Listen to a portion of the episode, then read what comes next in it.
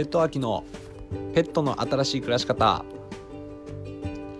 ペット秋のペットの新しい暮らし方では人とペットが暮らしやすい住まいにするためのすぐに活用できるさまざまなアイディアや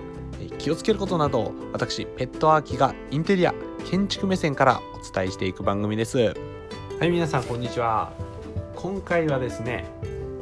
前回の続きで壁材について話していきたいと思います。今回は壁材の選び方について話していきます。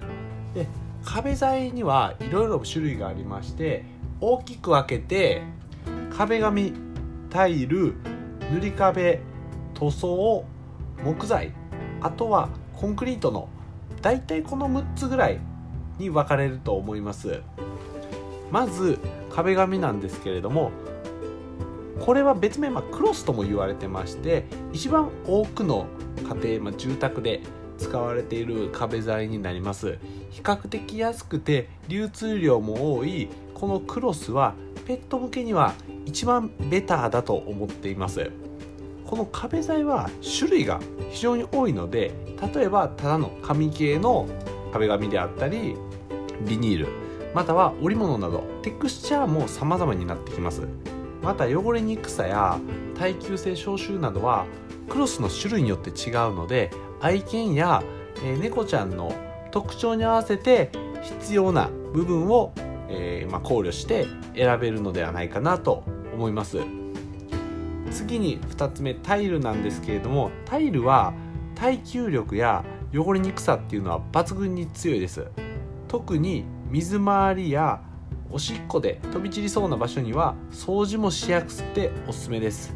ただ消臭力がないのとタイルは比較的値段が高くなり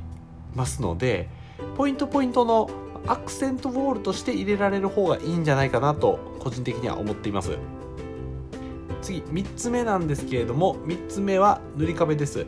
塗り壁はあの前の第1回の動画で紹介したんですけれども漆喰とか珪藻土などいろいろあります。特徴としては断然これはもう消臭力です。これは他の壁材よりもあります。なので匂いのこもりやすいトイレのスペースであったりとかケージ周りの壁をこの塗り壁にすると家が清潔になると思います。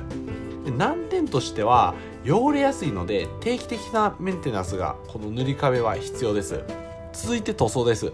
これは壁に直接ペンキで色をつける方法なんですけれども特徴としては簡単さですね。で業者に頼らなくても材料だけあれば素人でも DIY でできちゃうので予算を抑えたいけどおしゃれにしたいって方は塗装がおすすめです。最近だと耐久性のあるものであったりとか汚れにくいペンキで作ってるものがあるのでそういったのを選ぶといいかもしれません。5つ目は木材です。これは機能的には特に際立ってるとこが実はないんですよ。最近だとウッドショックで値段も高くなってますし亀のような大きい面積に使うと結構値段がします。ただ木のいいところは何かというと圧倒的なもう木の温かみ。自然素材をそのまま使うので質感は素晴らしくて木独特のいい匂いが香ってて個人的にはかなり好きです。ただちょっとあのいろいろペットにペットに対してっていう総合的に見るとそこまでメリットはないかなと思います。最後はコンクリートです。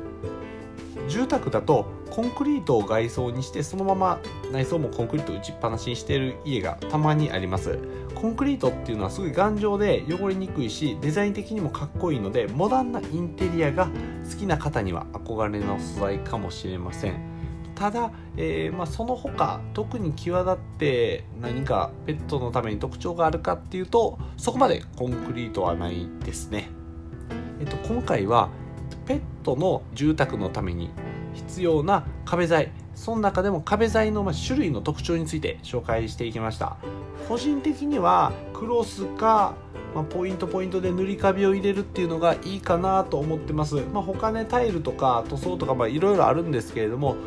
ペットっていう視点だけ考えるとやっぱクロスとか、まあ、塗り壁の方がはっきりしてるのであの特徴がはっきりしてるのでいいかなと思いますその他ね、こういったま住宅にしたいので、どういったま壁材がいいですかとか何かありましたらいつでも質問より連絡ください。ありがとうございました。